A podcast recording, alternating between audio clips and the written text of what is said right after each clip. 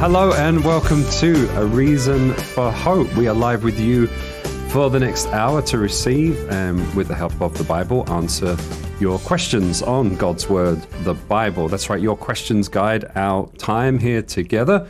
You can send in your questions through our various platforms, and we are here to delve into the Word to find those answers. So, any question that you have, any honest question, as long as you know we're looking uh, for the answers in the Bible, that's where we go for um, every source of wisdom, the highest source of wisdom. So maybe a question on a, a verse of the Bible, maybe something that you're going through in your life. Um, you'd like to honor the Lord, but not too sure how to do that. Maybe something going on world events, or maybe events in your world. Any question um, that you have, we welcome them as you join us on our various platforms. Uh, my name's Dave Robson. I will be personally fielding those questions as they come on in. And with us today, this is a rare combination. yes, Bo, we're on cameras. Stop playing. Uh, Bo Willett, who's the, the assistant pastor here at Calvary Christian Fellowship. How are you doing? Not sure. That's the three shot. that the- that's, that's- you, that's this is me, your personal me. camera here. There it is. How you doing, Bo? Good, man. You're doing well. good, Yeah, yeah. it's good to be on. I, I, I know I left uh, you and Peter on kind of Peter solo yesterday. Yeah, but it went good. It went all right. Yeah, It's like a B plus. I love- you know, yeah. show, and that's what I aim for. I thought it was great. What was what was challenging for me was to be, you know, doing my job as host over here and fielding the questions, but also Talking wanting it to, yeah, Yeah, I know it's always difficult to talk to me. It is, so, and you the know. extra challenge of yeah. No, but I wanted to just be chatting and like, oh, I've got a, got a job to do over here too. But also with us, Peter Martin, uh, pastor and author, and all that good stuff. Bible teacher. How you doing today? he said author about me. Sorry, let me back up. Bo Willett, the, the assistant pastor and author, What am I? Chopped liver? motor. What is Don't use that joke. okay, they're both pastors, authors, Bible teachers. we just we just love Jesus. That's man. right. That's yeah. it. Who cares? We're just here. We're just here. It's great to see you guys. Chopped liver. Isn't that from? Um, I always thought that was from Scrooge or something. Like I don't know where it of chopped originated liver. from. No, it's not from. Scrooge. Actually, What am I, just read chopped that book. liver? It's not from that. It's not from Scrooge. Huh. That's what I was thinking. I've been watching Scrooge like every day for the last like two weeks. Trying to get in the Christmas spirit. It's, or- it's the Muppets Scrooge. oh, okay. That's so- the real one. That's the That's the one that Dickens was most faithful Yeah. to Dickens. That's what I heard. The you know? Muppets, man. I mean, we watch me, and- me and Sil watch it all the time, and I thought I heard chopped liver, so I Maybe it is in the Maybe Muppets version. I don't know. yeah. So my other role here is to try and have conversation, be productive, and not just talking about Muppets. It's it's because I'm on the show. Every time I'm on the show, it gets uh, it gets way gets out silly. it. well, the two, the silly. two of you guys. I mean, yeah, it's not it's not going to be very polished, but, But we are excited, you know, to answer Bible questions. I mean, it's Christmas time. Yep. And people, uh, I'm sure, have a lot of questions on the Bible. Yeah, I mean, absolutely. You know, a lot of people are saying Happy Holidays. I noticed that a ton. right. So uh, yeah, I don't know if you've been out and about, but everybody's like, "Happy, happy holidays," Yeah. and I'm like, "Hey, Merry Christmas!" And Christmas!" I'm like, no, Merry Christmas. Christmas, man. Keep the Christ in Christmas, I say. And then I drive off. Uh, yeah, but I, I just noticed it's uh, it's really um, the new generation definitely has you know embraced the idea of like happy holiday. Yeah. You know, and uh, definitely have moved away from the Merry Christmas. I think now more than ever, I kind of see it. Yeah. Well, here in the States, the holidays kind of start with Thanksgiving. In England, it's we don't really have a Thanksgiving. So you You're guys say the thankful. holidays, it starts back in Thanksgiving and just goes through Yeah, to. what does Yeah. England have to be thankful for? That's right. you skip that holiday. Yeah. Oh my god! I guess that you guys are independent. That's what we're thankful for. No. you know what I did? Uh, you know what I did want to share with everybody too Yeah. um, is that there um, a lot of people always wonder about the timeline of the birth of Jesus because if you do read the the gospel accounts, uh, Matthew, Mark, and Luke especially, um, so, uh, well not Mark so much, but Luke and Matthew. Um, a lot of people go like, "Hey, I kind of get a little confused," and e- even me uh, over the years, you know, you're kind of like, "Oh, well, what was the date of this, or when did this happen, or when did they go to Egypt, or when did they come back, or when was the census in Bethlehem? You know, when did they have to go to Bethlehem, and things like that." And it can get confusing, you know. So I have always recommended that people go to Answers in Genesis. They have a wonderful timeline there that you can check out and kind of just comb through it, hmm. do a little bit of further Bible study. So that's answersingenesis.org, hmm. answersingenesis.org, and you can just type in like Christmas timeline.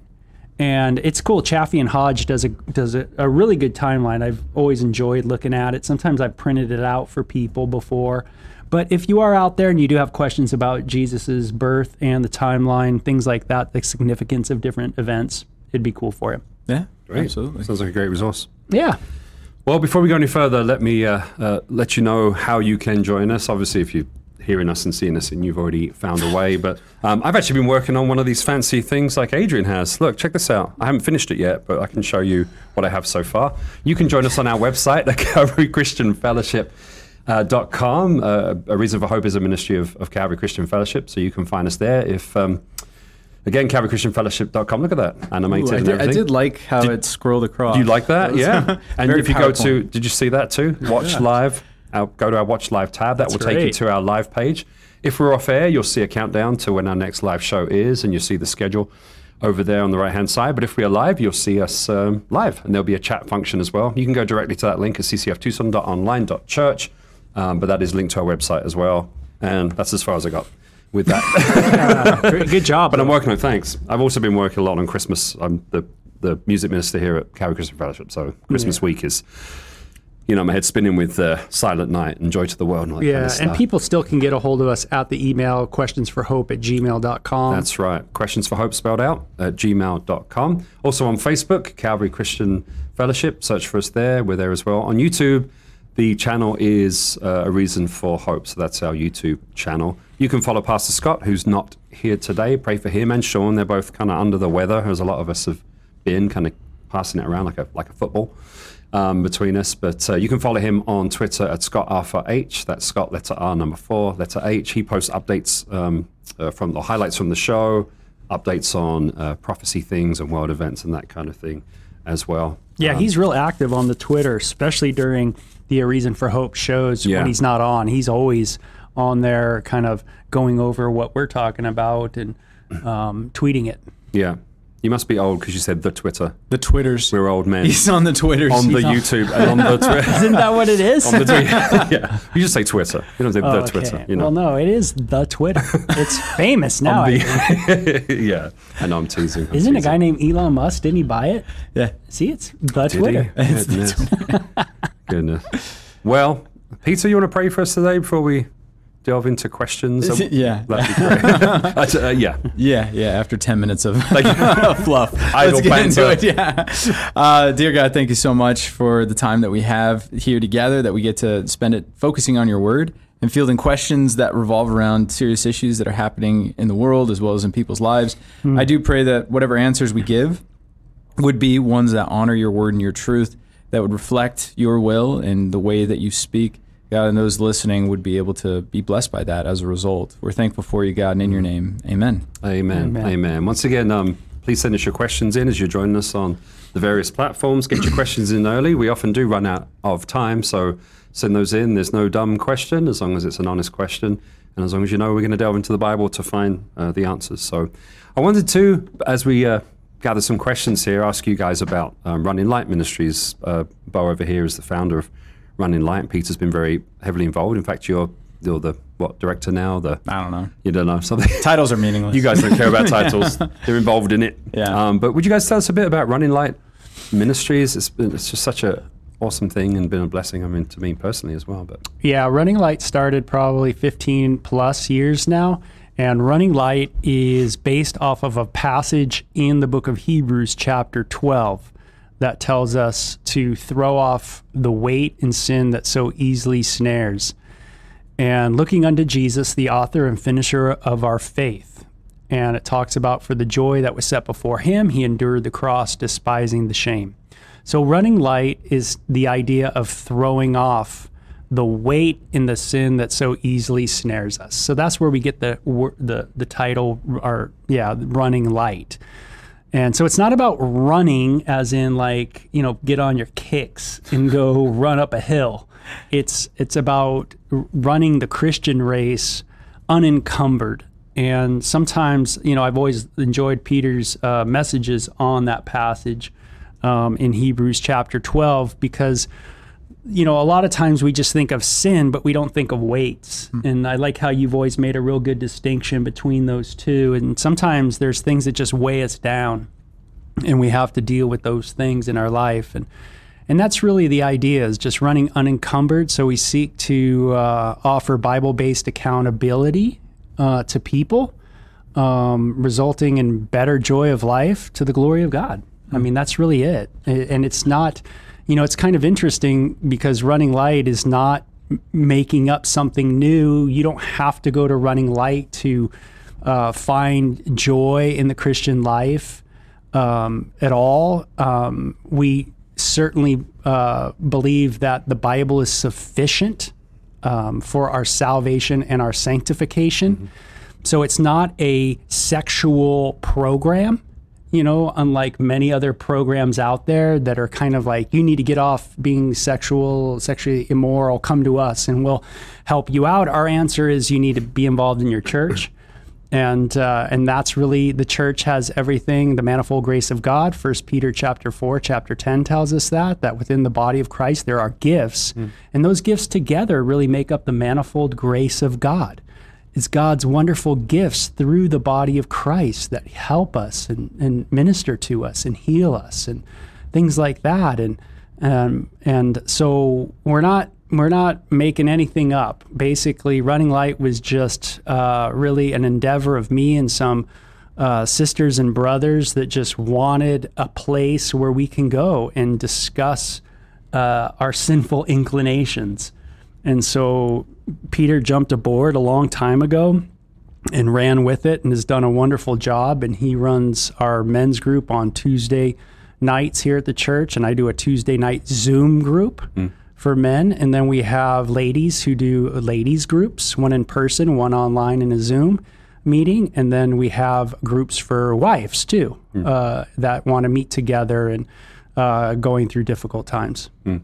So, but awesome. we've done a lot of education in public schools. We've done a lot of writing. Oh my, you yeah. know, Peter's obviously written two books, one full blown workbook um, and um, and we both done many more different writings and videos, and mm-hmm. I mean, the podcast alone would make up so many books.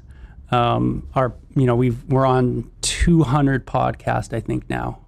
Nice. Wow. Yeah. Really? So, yeah. Man. So it's That's awesome. Yeah. Yeah. Well, so they can go to runninglight.org or betterpleasure.net. Yeah, here's Better Pleasure right here. Yep. Um, has some of your articles here. And, and so, like yeah, that. you can see the articles right there. And, and they're all, uh, you know, we're all just looking at things through the lens of the Bible. Sex before marriage. Actually, we did that one on A Reason for Hope a few days, a couple right. days yeah, ago. December 20th. But you everybody's heard the, the kind of slogan, love is love. And um, so we talk about that. What does love is love mean? And is it a really rational uh, kind of slogan? And so we get into that, but we have great ones on. I think on abortion, we we, did two. Yeah. Right. Yeah. One on abortion in men and one on abortion in women. Right. And I thought I thought those were incredibly mm. eye opening. Yeah, those were really good. You know, so. Um, yeah, I mean, if people are in, you know, want to kind of know about culture and what the Bible has to say and how relevant the Bible is to our culture, that's yeah. what Running Light's about. Yeah, great. Well, thanks for sharing. Anything you want to share about that? Add to that? Yeah, just a couple quick things that I'd like to add on to what Bo just shared. So, as Bo said, I, I've been involved for the last 10 years. And I guess some of the unique aspects of our ministry is that the only people who are involved in the ministry are people who need it, which is kind of interesting. So, we're, we're not uh, creating something for others we actually created something for ourselves. We created something to benefit us. Uh, for as Bo says, we have sinful inclinations as well, and uh, we all, uh, me and Bo, struggle heavily in sexual areas. So uh, we wanted to. Bo created a, a space where people can get together and, like he said, have accountability before God and in the church community. That they, we would be able to fight against our sins and to run after Christ. The other interesting thing about our ministry is we really emphasize not the badness of sin, but the goodness of God. So a lot of the sexual ministries that you're going to have, they're going to have many, many articles and videos about how porn is like the worst thing ever, and how sexual sin is going to destroy your brain, and how it's destroying culture and society. And don't get me wrong, me and Bo talk on those topics from mm-hmm. here uh, every now and then. But for the most part, the idea of running light is we're not running away from something. Uh, that passage is not about fleeing something, it's about running towards a goal and an upward call that's in Christ. Mm. So we see, and that's also why our, our, ministry has the other name of better pleasure. we see God as being more pleasurable than the sins that we're running away from. So we're running towards God as our great pleasure and our great treasure because he's worthy. Yeah. So uh, uh, as Hebrews 12 talks about running light, Hebrews 11 talks about better pleasure. Yeah, absolutely. Right. Living by faith. And so, um, yeah, uh, as Bo said, we're kind of an information hub. We have a lot of resources. We have a lot of articles, podcasts, things like that to help people. But originally, you know, you started the ministry to be an outlet for pastors specifically. Yeah. Because our view has not been like we want to set up some sort of a curriculum that's going to be a catch all for everybody. It's always been we want to empower the church to do the role that the church is supposed to do, which is to provide that that sanctuary, that place where people can be accountable, that can they can confess their sins, and that they could fight the sins that were, are within their their lives. And one of the things that we usually harp on is that biblically, the ideal of confession within a community that is seeking to help you and encourage you towards betterment is present throughout the Bible. It goes all the way back to the book of Leviticus, in which the people of Israel were called to sacrifice to God for their sins, and they had to confess as they were sacrificing in a public place. The priests had to sacrifice and confess their sins before they would clock in, if you want to put it that way, at their temple job. You get into the New Testament and you see encouragements towards confession throughout. James 5:16, confess your trespasses to one another and pray for one another that you may be healed. Galatians 6 verse 1 through 2, Hebrews 3 verse 13, right? It's all over the place in the New Testament. Yet in the modern day, this kind of individualistic day that we live in where people are really value their privacy and they really value their autonomy, confession has really gone out of vogue within the church unfortunately. Mm-hmm. People go to church to appear righteous. They don't go to church to work on their sanctification. Mm. Right? So they don't attend church saying, "Man, I'm a mess and I need every resource available to me. Man, I need to confess to people. I need accountability. I need a Bible study. I need to do everything I can to be more like Christ. People go to church to be like, okay, I'm going to do everything I can to appear like I'm a good Christian, Yeah. and then I'm going to leave and continue to do my life the way that it was. So that's that's what we're trying to change is is church culture. Yeah, and when we look at passages that, you know, simple passages, Jesus teaching us to pray, saying, you know, Father, forgive us our trespasses mm-hmm. as we forgive those who trespass against us. Or his half brother, James, that Peter quotes in chapter 5, confess your sins one to another. What we're saying is that, and what I was wanting to do at the beginning was to show that as a pastor and as an assistant pastor, associate pastor, that this is not just for the fringe person in the church, but this is for me. Mm-hmm. That me as a leader, that the, there is no passage of scripture that our Lord taught that is like absent from the leader. That the leader somehow gets to a place where he goes, Oh, you know what? I'm so glad I don't have to, you know, repent. Or I'm so glad I don't have to, you know, say, Father, forgive me mm-hmm. from a sinner. You know, I'm so glad I'm like, I'm done with that. You know, and that no, these things are are, as Peter says, they're shared in the New Testament for the universal church. Right. You know, so when we read Jesus's messages to the churches in the book of Revelation, there's a couple of them that are commended, hmm. but on the whole, all of them are rebuked. I mean, you know, they're all corrected. And it's not like the leaders aren't corrected. Right. No, the leaders are a part of the body of Christ. There is no partiality with God, there is no favorites with God.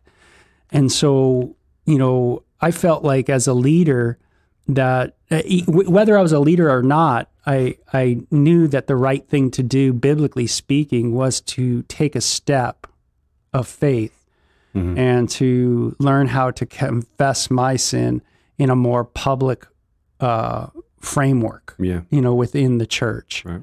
And so, um, you know, of course, I went to, you know, my senior pastor. I talked to our board of elders. Um, I got in front of the church and shared uh, these things. Um, you know, I I wanted to uh, start, you know, a ministry that people could go to, including myself. you know, to be able to act out, you know, because I mean, let's face it, I, I always thought confession was like, like, like kind of like a bad thing. Right. Right. And it's funny because uh, there, there's a reason for it. You know, the big pull away from confession actually happened after the Reformation. So Protestants looked at the confessional booths of the Catholics and they're like, oh, that's bad. You know, they looked at the idea of penitence and things like that as a bad thing. And they're like, well, you know, we just go before God. We don't need to confess to our brothers in Christ. We don't need to, we have, we have accountability with the Lord. And it pulled into, like I said, that individual mindset and it cut people off from access to the resources that are within the body, as well as an acknowledgement that, again, when you're in a, the, one of the reasons why we confess inside the church is we recognize that my life is not my own, right? I'm a member of the body of Christ. I'm integrated, as Paul says. When one is elevated, all are elevated. When one is disgraced, all are disgraced, right? Mm. So my sin doesn't just affect me, it affects my church community. And so confession within that community is very important. Accountability within that community is very important. So we're trying to bring that back. Again, like Bo said, we're not doing anything new. No. We're just trying to be as true to what the scriptures teach us to do as we can and to help people see it, especially for this issue, you know, because obviously we deal primarily with sexual sin, and sexual sin is is one of those sins that are pretty easily hidden, right? you know, especially with the pornography being as rampant yeah. as it is today. It's These so yeah. so easily hidden, so easily hidden, and so easily accessed. You know, I was talking to someone last week and he was like, "Yeah, I was just kind of grilling at my at my barbecue, and I was just like flipping through some porn on my phone. Like it's so accessible that you you can do it in like a mindless fashion. You yeah. don't even have to like. It's not like going to a strip club back in the day or buying a magazine. You could just you could just mm-hmm. kind of flip it on. It's right there. You know, you just flip through it. So having that consciousness of I want to keep a mindset of purity towards God. I want to have a fellowship of guys or or if you're a lady, girls surrounding me helping me in this endeavor, that's really necessary. So, absolutely. All, the those resources, like Bo said, they're available on our site. And if you're local in Tucson and you struggle with this issue, please contact us. Mm-hmm. Yeah, I think one of the passages that always threw me off was 1 Timothy chapter 3 that says a bishop you know, which is uh, the term uh, where we get the word Episcopalian, Episcopos in the Greek. Um, so if you've ever heard of an Episcopal church, mm-hmm. Um, that's where it, the word comes from is bishop. Mm-hmm. Um, and uh, but it says a bishop must be blameless, the husband of one wife, temperate, sober-minded, etc.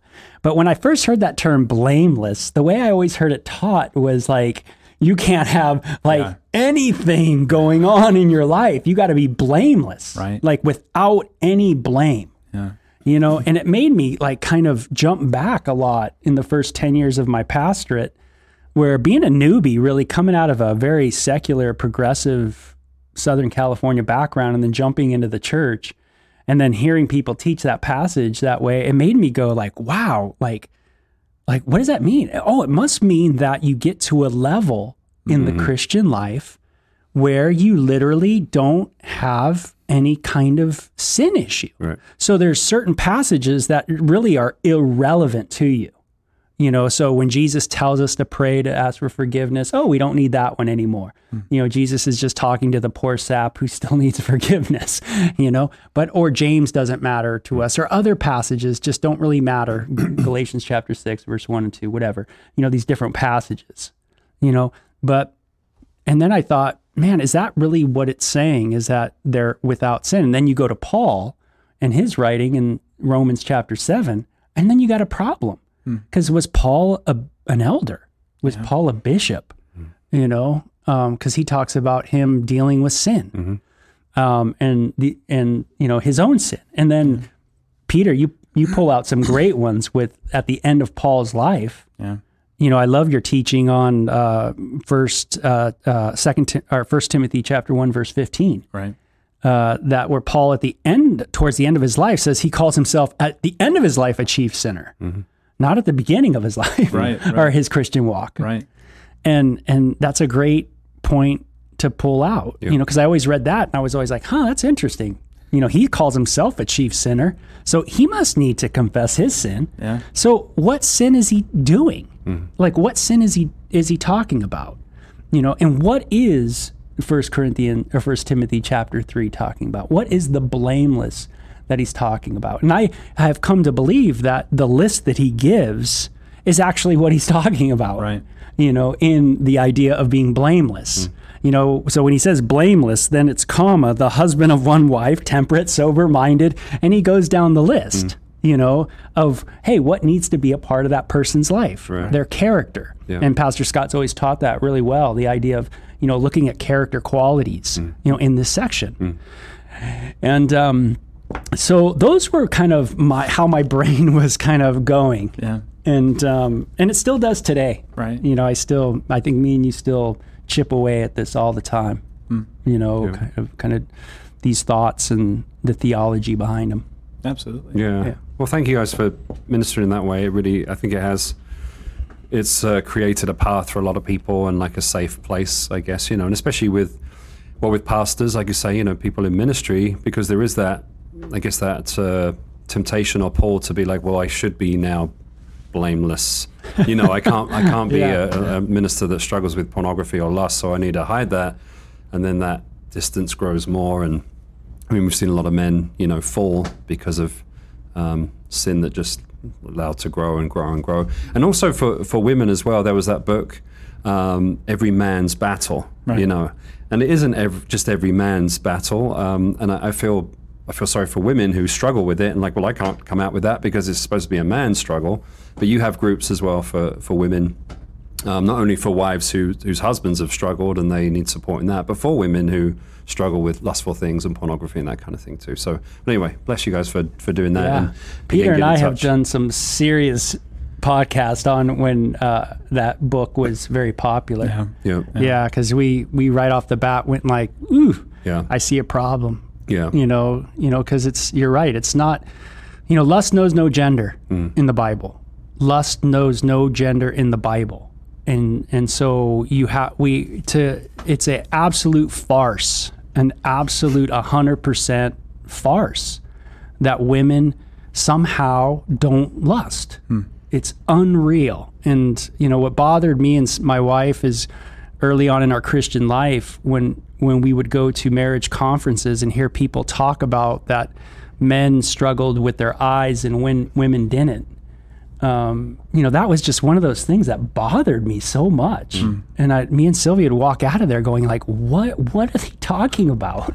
like, where are they from, man? Mm. Like how, like every woman I knew growing up, you know, lusted after boys. Mm. I, I, I, I don't know a culture where young girls didn't Google their, you know, I, I guess they call that Googling or something.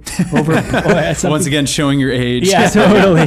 the Google. the Google. They, you know, they, they, Over They go to the. Google I mean, you got you got a daughter on the that's young. interwebs. Oh yeah. You know, is she does she she doesn't deal with lust? Oh, absolutely. Boy, boy, yeah. I mean, I mean, I mean, Boy crazy, That's yeah. what I'm saying. It's like to me, it was just really weird to sit in a giant auditorium uh, with a marital conference, and they're like, you know, men struggle visually, you know, and that's the man's struggle, and and but women they struggle emotionally, and I'm just like, where, like, I don't know where this comes from. Yeah. Like, um, I just it it wasn't true in my world, and maybe that's anecdotal yeah. but I didn't see it really true biblically either. Yeah. You know, I just I don't see where, you know, Adam and Eve was or Eve was tempted.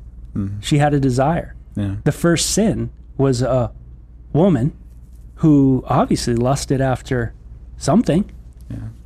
Yeah, the lust of the eyes. the lust of the eyes. So it's like I don't know. To me, it was just I missed it. Yeah. You know. Yeah. So uh, And this is another thing we try to do. I, I know we got to get to questions, so uh, we'll just kind of wrap it up here. But uh, we, we try to bring a little bit of nuance to this topic because in most ministries that exist to that address sexual issues, they paint things with really overly broad brushes and they make things overly simplistic, and that is very destructive, right? Yeah. And, an overly simplified truth can sometimes be more damaging than just a flat out lie. So.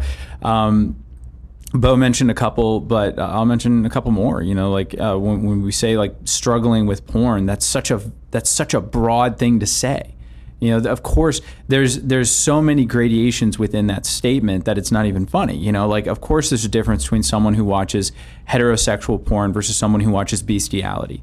Of course, there's a difference between somebody who watches, you know, again, the, the heterosexual kind of normative pornography that we would think versus somebody who watches child pornography, right? The guy who watches once a week versus the guy who watches nine hours a day. Of course, there are gradations within the sin. They're all evil, but the decisions and the ways that we talk about it have to be a little bit more complex than just well he struggles with porn um, and and right off the bat just by using that phrase we know how to address the problems like no way I don't know. I don't know what kind of porn that guy's watching. I don't know why he's watching the porn because there are so many different reasons as to why people go to it.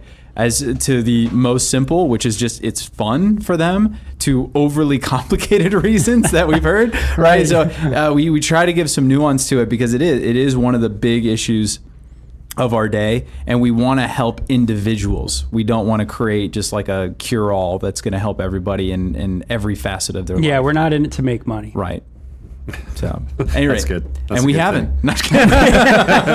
Mission accomplished. It's been a huge loss financially. you can request our P and L. I have that. I can put it on the screen. No, don't. That's not true. We do have questions coming in. I uh, hope that helped you out. And again, uh, uh betterpleasure.net or reach out. I mean, any anyway. Okay, let's move on. If yeah. you would like to be part of that ministry. Uh, question from Eve, which is a, a very appropriate name for the question here. yeah. The question is when Adam and Eve named all the creatures, did they really name all of them? Did they know about the ocean? Were there creatures in the ocean? That's a lot of creatures. Yeah to name. So yeah, very good question. So in the book of Genesis, when it talks about the naming, you got to remember that Adam actually performed the naming before Eve was created. So the, the purpose of the naming was God wanted Adam to have a role of subduing the creation. So Adam was able to participate with God in that God creates the animal, and then Adam gets the opportunity to name them. The other reason was to show Adam what kind of a partner he would want. So God brings all these creatures to Adam that Adam could dominate and subdue. But God says it's not good for man to be alone. And he creates Eve because Adam didn't need a creature he could subdue. He needed someone comparable to him. So that there's a really cool uh, idea present within that passage of the equality between men and women. But at any rate, when he names them, what we believe just from like a answers in Genesis kind of perspective, right? So if you're if you're an old Earth creationist, what you would believe is that uh, this naming process that Adam is doing maybe is symbolic. Maybe it just references the fact that man is naming creatures as we come across them. Uh, or it could be the idea that, well, you know, maybe Adam just kind of named stuff around him and that was it. But if you're a young earth creationist, you, you take that passage pretty literally and you read it and you say, well, in the beginning, when God creates the animal kingdom, he's creating these really, really broad categories that then have evolution within them, meaning God did not create the horse and the zebra and the donkey. He creates just the ancestor of all of those animals. And Adam is able to name that one. And then from that one animal come all the others. Or, you know, dogs are a little bit easier to understand. There's like 10,000 breeds of dog. Well, Adam would just name the wolf, right? He would just see the one, uh, you know, ancestor to all the dog uh, the dog progeny, and he would just name that. And the idea that God is calling or bringing the animal kingdom to Adam would also infer that God brought sea creatures to him. So again, he's not bringing every single species of fish. He's just bringing the one fish that all the other species of fish descend from. So uh, really interesting question, though. That that's how a young Earth creationist would would read it. Yeah, and I'll just read you the verse 19. It says, "Out of the ground the Lord God formed every beast of the field and every bird of the air, and brought them to Adam to see what he would call them. And whatever Adam called each living creature, that was its name." Oh, it doesn't mention sea creatures. It doesn't. That's kind of funny. I know. I never noticed that. So Adam gave names to all cattle, to the birds of the air, and to every beast of the field. Yeah. But for Adam, there was not a helper comparable to him. And then the Lord caused a deep sleep to fall yeah. upon Adam. So I guess, yeah, I stand corrected. I guess he yeah. didn't. I guess he didn't name sea creatures. Yeah. So it seems like sea creatures uh, are not mentioned in that passage. Yeah. So, uh, I mean, you know, I guess it, I mean, you could be right. It could be something that's just silent and just, we don't know. Yeah. You know, um, but if we just take the, the verse, I guess, really just literally, literally, you know, just flat out for yeah. what it says, it sounds like, um, you know, where Adam was and his you know where the animals were created that were by him you know um, because the world at that time was not like the world today Right. where there was creatures 7000 miles Right, away you know? Um, everything was right there. Right. and so god you know it's interesting but god is walking in the midst of the garden Right. at this time. It's I, I know that's what a concept. It's really cool. But um so he does bring them to adam Right. and adam does name the creatures that are on the land the cattle and those in the field So Adam doesn't have to hunt them down and no, he doesn't have to hunt them down. So absolutely, but we we don't see anything with the sea creatures at this time. So, um, yeah, Yeah. yeah. Yeah. Interesting question, Eve. Thank you. Uh, yeah. So hopefully that helps. I mean, Yeah. you know, and I think Eve just, you know, sometimes it's best just to take it for what it says and just kind of walk away and go, hey, it sounds like, you know, maybe the sea creatures weren't uh, a part of that. I don't know, Yeah. you know, but um, it doesn't mention it. Yeah, we don't know every single like the details and in and outs of all those things, but Yeah. to take it at face value. Um, we have a question from Torbeth, and I'm I'm not too sure, Torbeth, what the question is. I'm sort of trying to figure it out, but she she said she had a, a, a comment question from uh, Monday's discussion. She said an atheist I know commented on your question of why sexual sin outside of marriage, like incest, uh, pedophilia, and bestiality, is wrong. He said it's because our ancestors didn't know better, and we now know about germs, viruses, mutations, etc.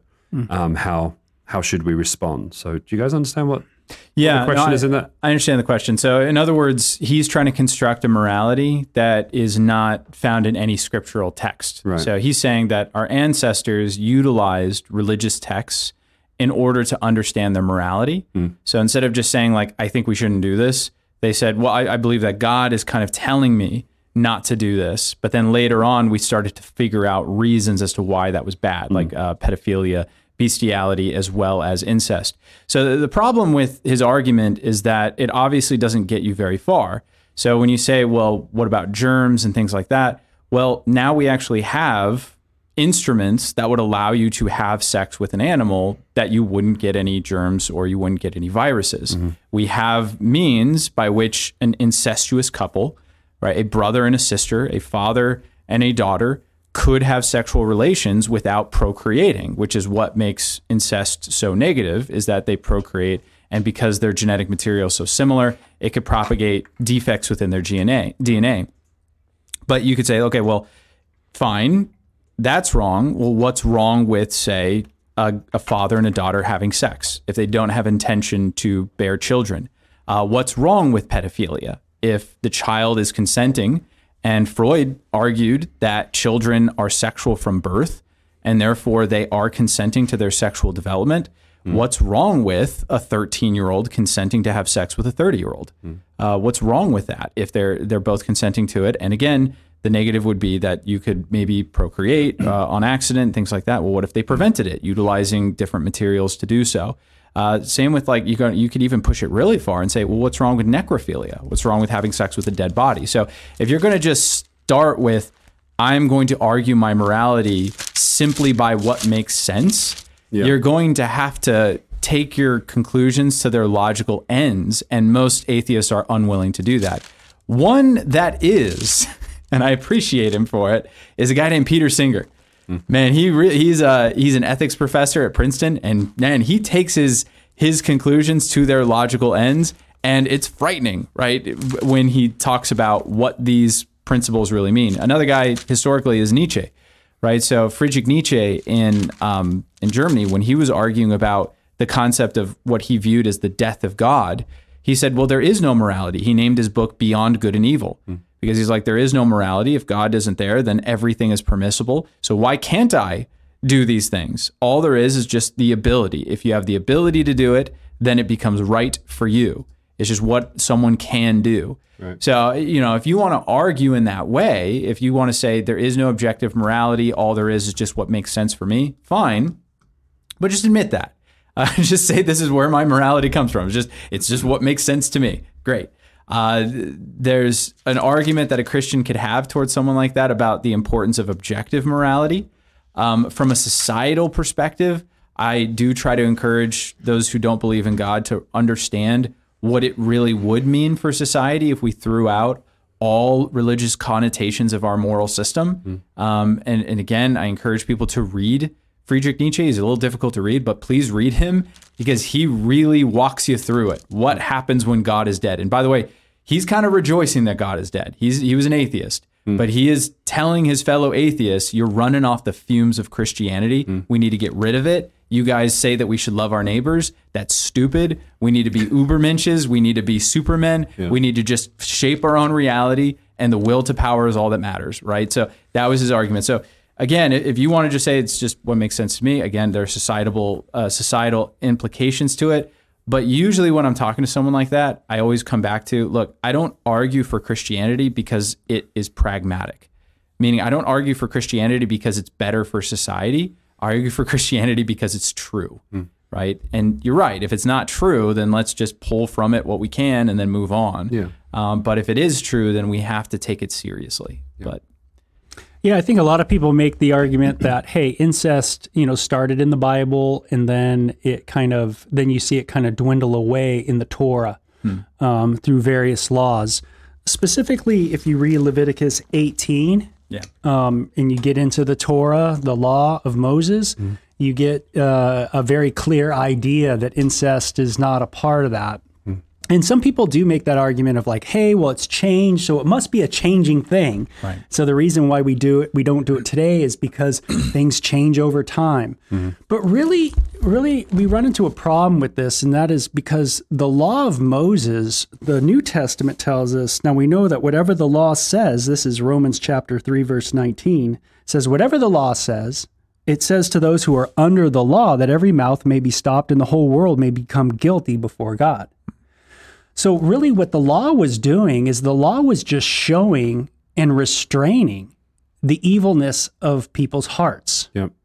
So, even though incest started all the way back, you know, in the very beginning, it wasn't God's intention, so to speak, with with its human malice and human um, anger mm. and hate, you know, to go this direction. Mm. Um, Because when we think of incest, a lot of times, like it's hard for us to picture like a pure incest, like a mm. purity in it. Right. like to be fruitful and multiply. And like a purity like if adam and eve did not eat of the the fruit hypothetically they have children. That's the first commandment. Be fu- fruitful and multiply. Mm. And then you know is their children going to have children? You know they would have intimacy within with themselves hmm. one man one woman that is the framework that's given in genesis just one male one female for life mm-hmm. to bear children. So is that what would happen? Now the answer could be, well, yeah, that could be what happens, but it's not. There's no fall, Right. So there is a a world that we just don't know. Right. But but since the world is fallen, and we get into Cain and Abel and their stories and the the different daughters that Eve and Adam had, and and the heart of human beings was corrupt from the from that point on. Mm. So it's not like the incest was great. It's not like it was a purity at all. Which again gets into a major distinction between the Christian who's arguing and the atheist who's arguing. So, from the Christian perspective, we believe that man has a fallen nature. Yeah. So, therefore, instinctively, we don't naturally want to do the right thing. And that sexuality actually needs to have safeguards around it because it's easy for man to abuse sexuality hmm. to the detriment of others, to exercise sexual power over other people for my own benefit and pleasure. Does that happen historically? Yes. Yes, it does. Right. So, yeah, so if you so, try yeah. to create if you try to create the incest perfect pure system Right. like so many weird cult leaders have tried to do, right, right? absolutely. It's still what you're talking about Yeah. because there's something wrong with us. But from an atheist perspective, they don't believe that man is inherently fallen. Right. And so it's much mm. easier for them to think in these terms of no, there were like these arbitrary moral commandments placed above us. And if we want to ascend, kind of again like a Nietzsche idea, if we want to ascend, we got to throw them off and we got to just determine for ourselves what's right versus what's wrong. Uh, kind of rise to the taunt of Satan in the garden. You could be like gods, knowing discerning both good and evil for yourself. Right. So that's That's an interesting perspective. So, once again, though, we're arguing on a platform, a foundation of saying we believe these things are true.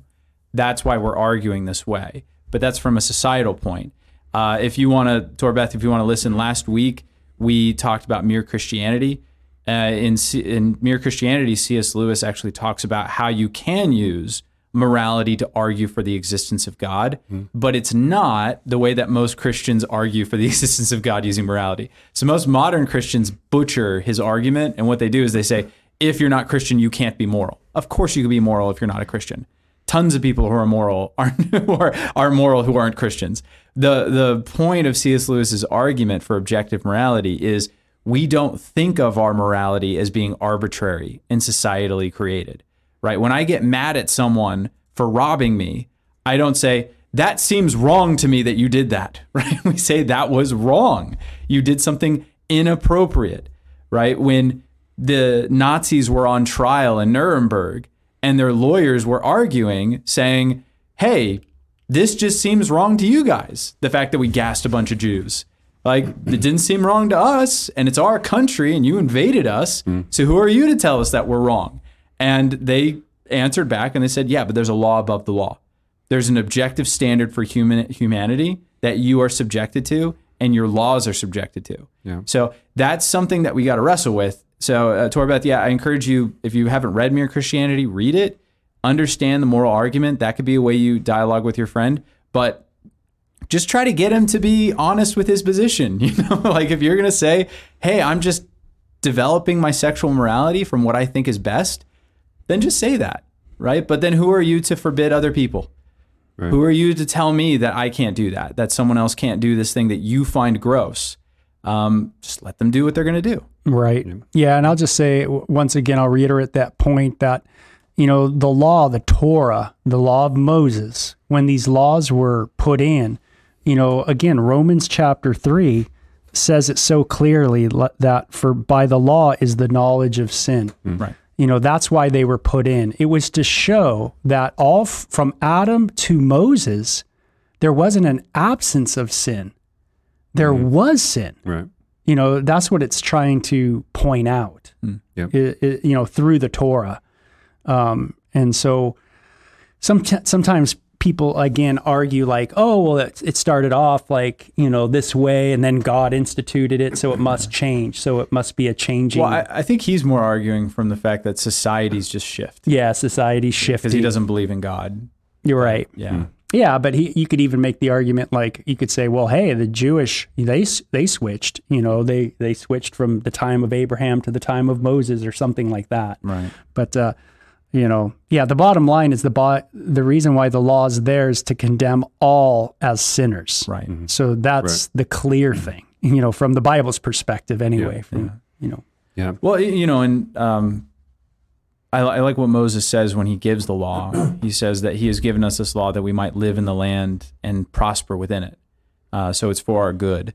Um, the argument of Christians is that the law simultaneously does two things. It simultaneously condemns us because we know this is the way that we ought to live, but we don't. So Paul's argument in Romans 1 through 3 is it's not just the fact that we read it in a book and we say, oh, like I wasn't supposed to do that. Oh, well, it's in my conscience, in my heart, I know I'm not supposed to do these things, but I do them anyway. Hmm. Right? That's that's what's condemning me. It's not just it's not simply the law of God. The law of God just expresses what my conscience is already telling me, which is that I am guilty. I'm doing things that are wrong, and therefore I am in need of forgiveness, and that is only given to us through the cross. But yeah. Yeah. Well, great. Thank you, guys. Uh, great question, Torbe. Thank you for being part of the show and for your question. Uh, question from Yari. I love how the, sh- the show just takes all these good turns. turns. Turns. Um, Balaam's donkey talking. This is a question Sweet. around that. Sweet. Um, was it the donkey itself? Was it an angel or God speaking through it? Or was it a demon, since Balaam was a so called man of God, probably involved in uh, superstition? So the whole account of Balaam's donkey talking. Yeah, What's all that um, about? Really, really good question. So this is from the book of Numbers, and in the book of Numbers, you have this interesting character named Balaam, who is a prophet within the land of Canaan before the Israelites come in. I'm sorry, he wasn't in Canaan, but he was in the area outside. And um, I, I believe it's the Moabites who hire him out. And so essentially, the Moabites understand that they can't take Israel in a fight. So they ask Balaam to come. He's a known prophet in the area. They ask Balaam to come and curse the people of Israel. Now, Balaam tells the king, Hey, I can't say anything that God hasn't instructed me to say. But the king's like, Hey, I'm going to give you some money and we'll just see how this thing rolls. And so you see Balaam starting to compromise already to go along and say, Well, you know, I'm, I'm not going to say anything that God doesn't let me say. But you see him coming, knowing what the guy wants, knowing what God already believes, and doing it anyway for some money.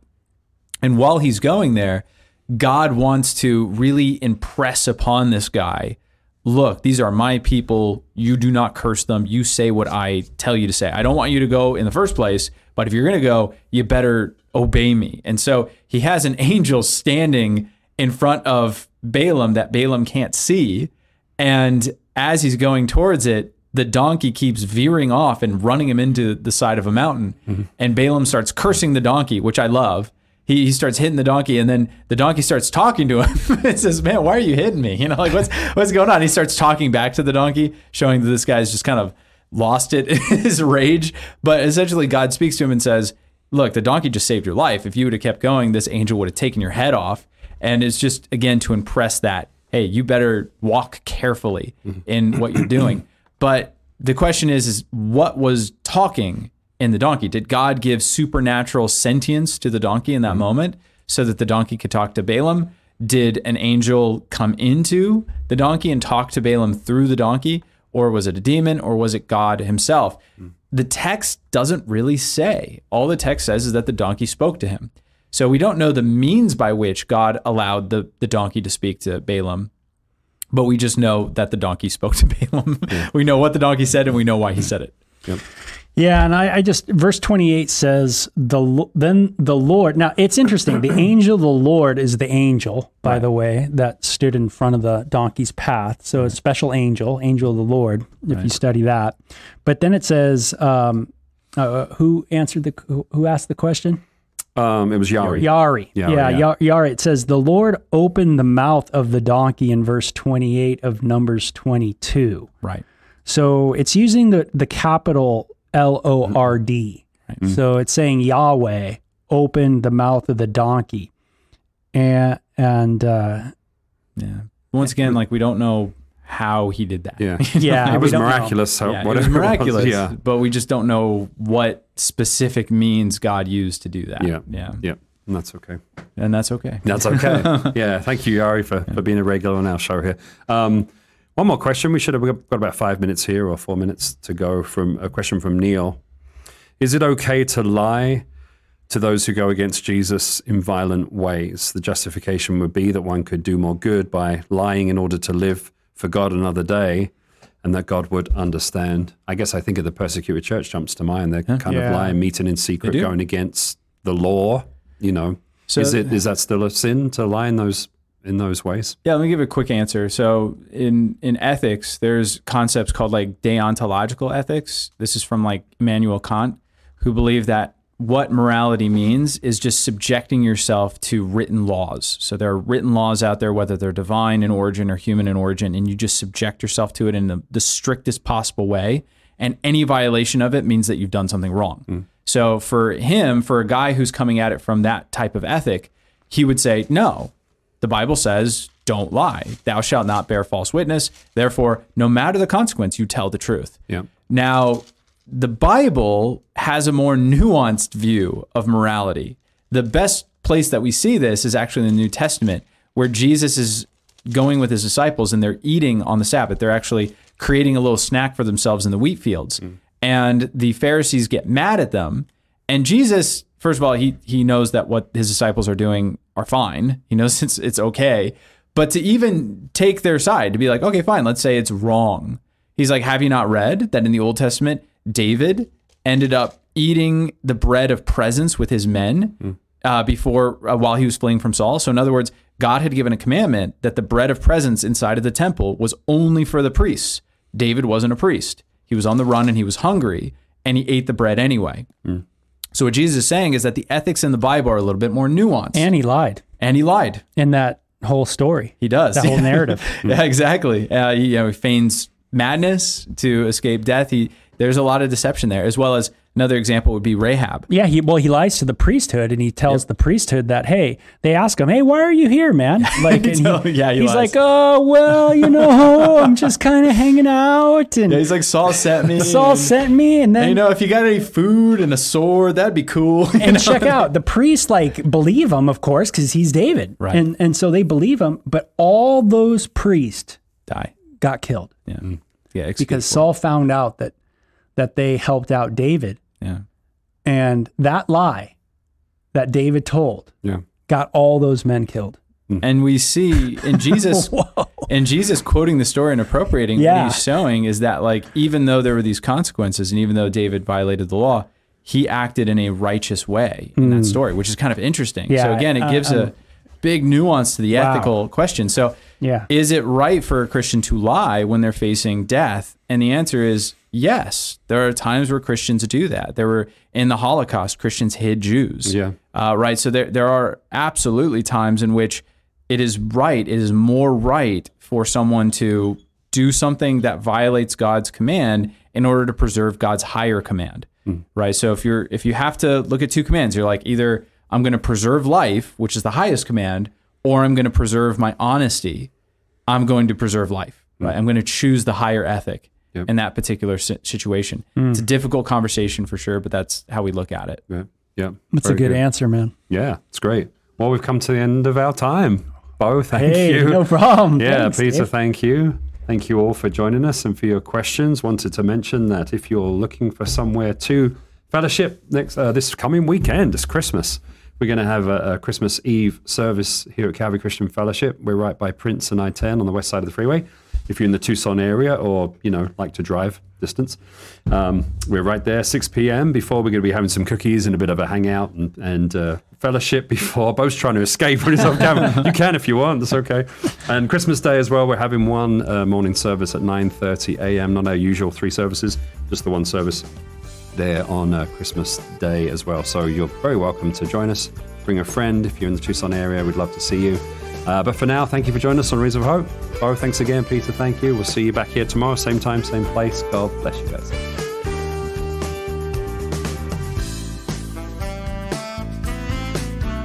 You've been listening to A Reason for Hope. Thank you again for joining us as we continue our journey through God's Word, one question of the heart at a time. Until we meet again, we would love to connect with you. You can text or email your questions to questionsforhope at gmail.com.